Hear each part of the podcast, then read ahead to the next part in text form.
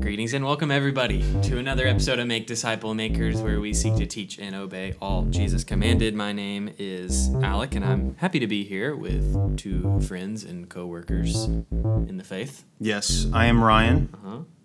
I'm Laura Hello, Brooke Laura Brooke. McManus. And uh, last week, if you remember, it's actually been a couple It's of been a weeks, few. but no matter when the last episode was, we just say it was last week. Yeah. Um, last week, we talked about repentance and what it is and the importance of it, turning away from sin and embracing Christ and the forgiveness is found there. Not only doing that uh, initially for salvation Mm-hmm. uh, in order to be saved, we have to repent and believe, but also uh, keeping with repentance, living a lifestyle of repentance, and how important it is.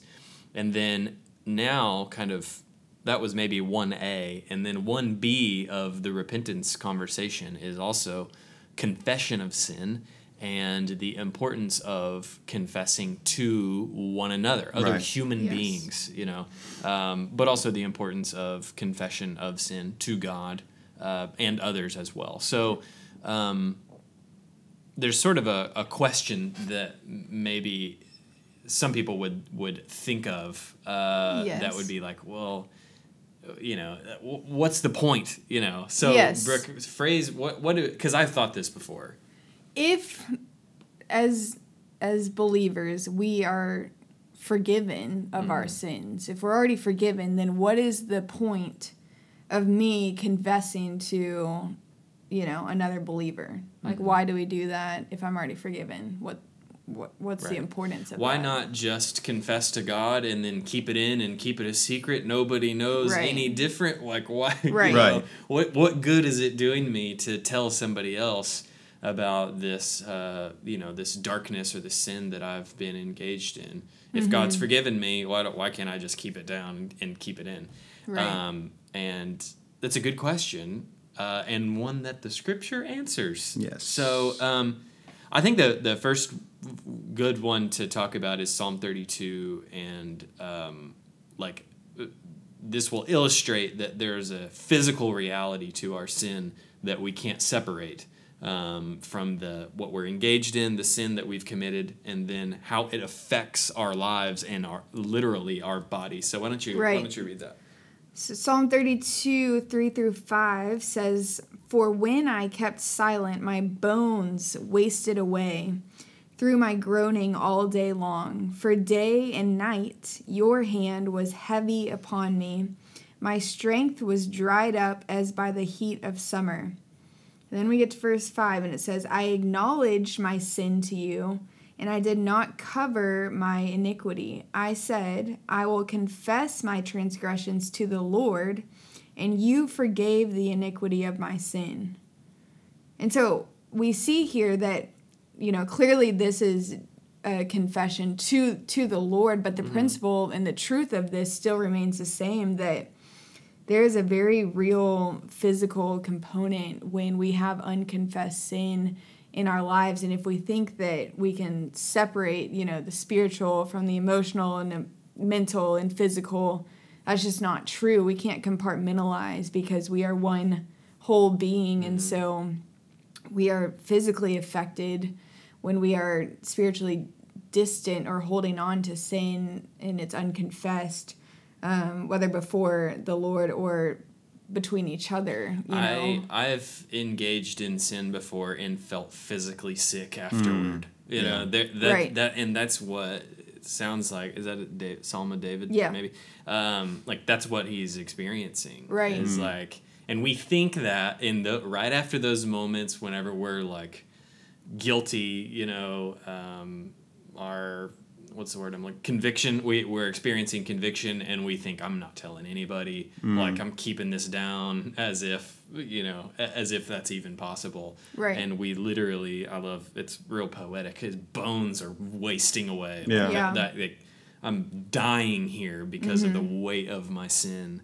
Um, and he's trying to hide. He's like he was silent. Um, and that's not the, you know, that's not the way that that we're called to respond. right? And it's only after he confesses out loud, acknowledges his sin, and and talks to God about it that he experiences some sort of release. Yeah. And you hear people I, I think we've all experienced that that you know after a confession and after your this darkness is exposed into the light you know people will say I'm, i think i've said i'm sure i've said it before like a weight was just lifted off of me Mm-hmm. you know and it's because you're walking in freedom and not withholding this sin that you have felt like you needed to hide Yeah.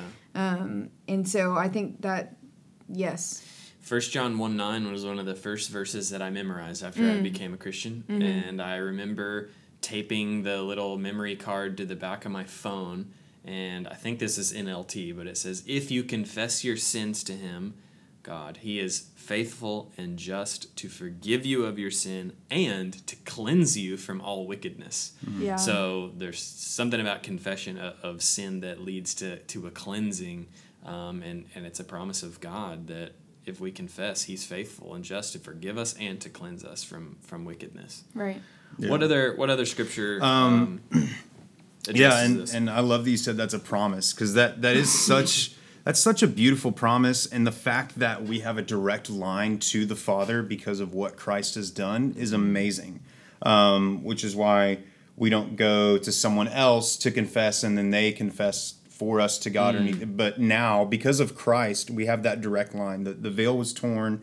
There is no separation. But um, I could, or someone could hear the the verse that you just read um, and say, "Oh, okay. So all I have to do is confess." But um, I want to read this verse back in Proverbs. It's Proverbs twenty eight, verse thirteen. It says, "Whoever conceals or hides his transgressions will not prosper, but he who confesses and forsakes them will obtain mercy." And I think we talked about this with repentance as well. It's not just like turning away from the sin. Oh, you know, it's not a oh God, my bad. Um, but it's it's confessing it and then forsaking it, meaning leaving it behind. You know, having a change of mind, which is repentance. It's a turning away from. Um, so it's not just um, well, I can mess up because I'll just confess and then I'll be forgiven and it'll be fine we would say that's not how a regenerate heart or a heart or someone that has been made into a new creation by the work of the Holy Spirit, been transformed, been saved, that's not how um, a true follower of Christ thinks and lives. Um, because we know what he gave up and what he went through and sacrificed to be able for us to even have that forgiveness in, in the first place and to have that direct line of confession. So I think that's an important part to talk about with confession. For sure. Um, it's a both and to confess and to forsake that sin. And we talked about how uh, a fruit of a, of a repentant heart will be confession, um, which I think is true. Like when we are truly broken over a sin and we want to forsake it, uh, we're going to want to bring other people in on that. And I think, yes, just all of what you said, um, I guess I'm just saying yes. yes. Yes. Thank Yes you. and Thank you for your endorsement. Amen. Amen. Um, all right, so the the last verse then that we'll discuss that really then kind of hits to exactly what we want to talk about is James five sixteen, and uh, it's at the end of the book of James, and he's talking about the prayer of like the the importance of prayer, the prayer of a righteous man, and um, but there's a, a snippet in there in verse sixteen that says this: confess your sins to one another, to one another, and pray for one another that you may be healed. The prayer of a righteous person has great power as it's working. And then it goes on and talks about Elijah. Um, but confess your sin to one another and pray for one another that you may be healed. Now, right before this, James is talking about um, like physically sick people. You know, he's talking about calling calling the pastors, the elders, to come and pray um, for for sick and for healing. And um, we we still do that, and we need to do that. Pray for those that are sick. Yeah. Um, but why why would he talk about confession of sin there and call us to confess our sins to one another and pray for one another that we may be healed?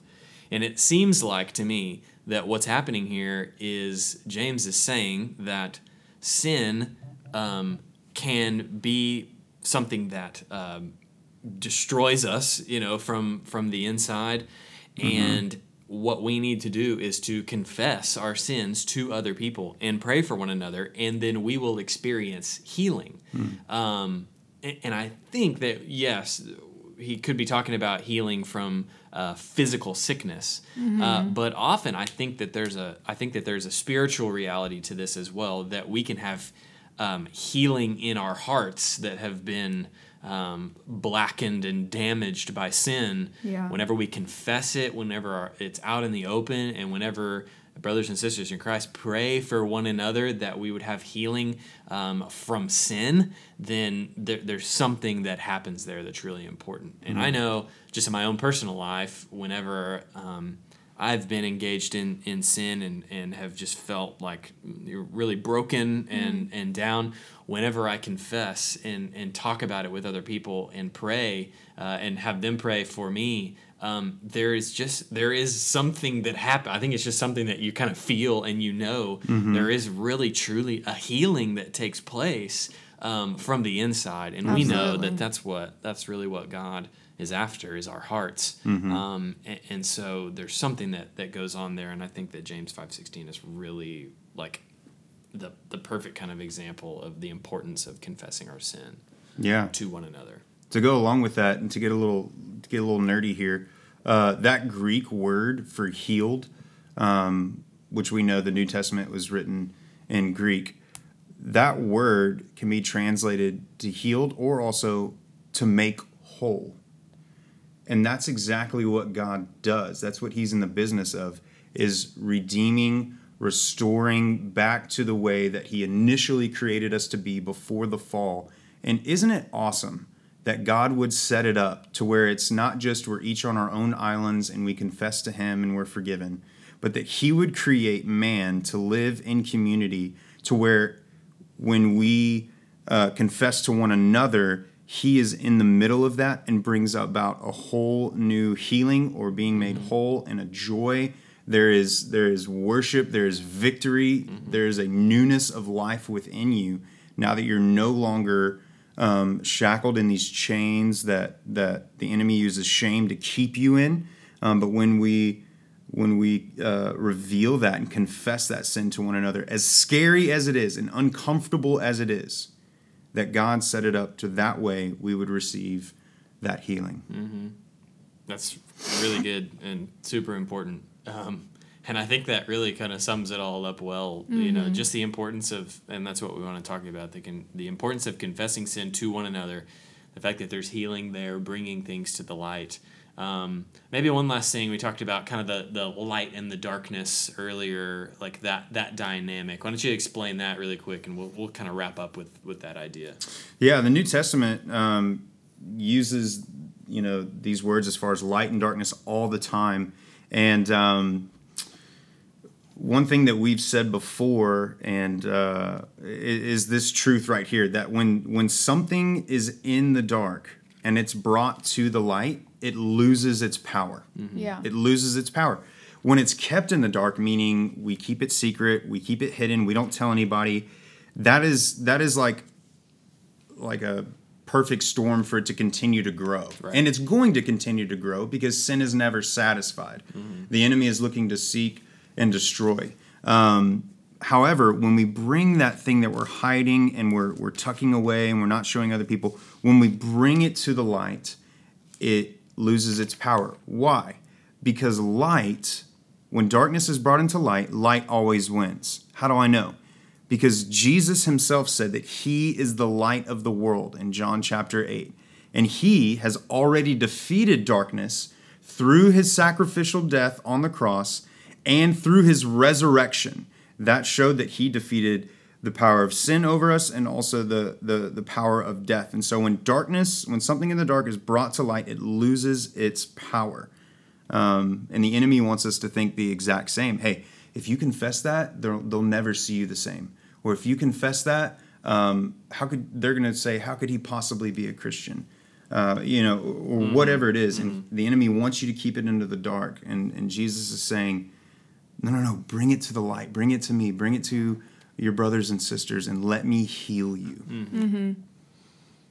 There's a, a one Dietrich Bonhoeffer. I don't mm. know why I said it like that, but this quote in his book Life Together it says in confession the breakthrough to community takes place. Sin demands to have a man by himself.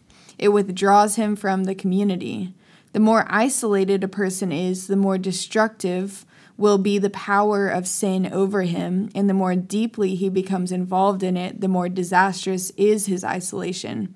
Sins want, wants to remain unknown. It shuns the light. In the darkness of the unexpressed, it poisons the whole being of a person. Hmm. This can happen even in the midst of a pious community.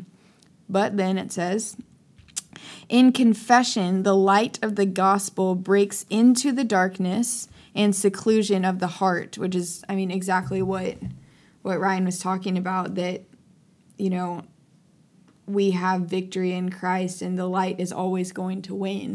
Um, it's a matter of then just that confession and knowing. And I've just experienced this in my own life, like with Britta and Emily Claire, and just confessing my sin to them and having them not uh, flinch back or look at me like I'm, you know, not a believer or whatever, but instead meeting me with with grace and truth and love and just pointing me to to Jesus um, and just the the freedom that you feel in that is unlike anything that you just can't really describe it what you experience in that and that should be a normal rhythm of of the life of a believer and um, yep that's that's it Good stuff. Yeah.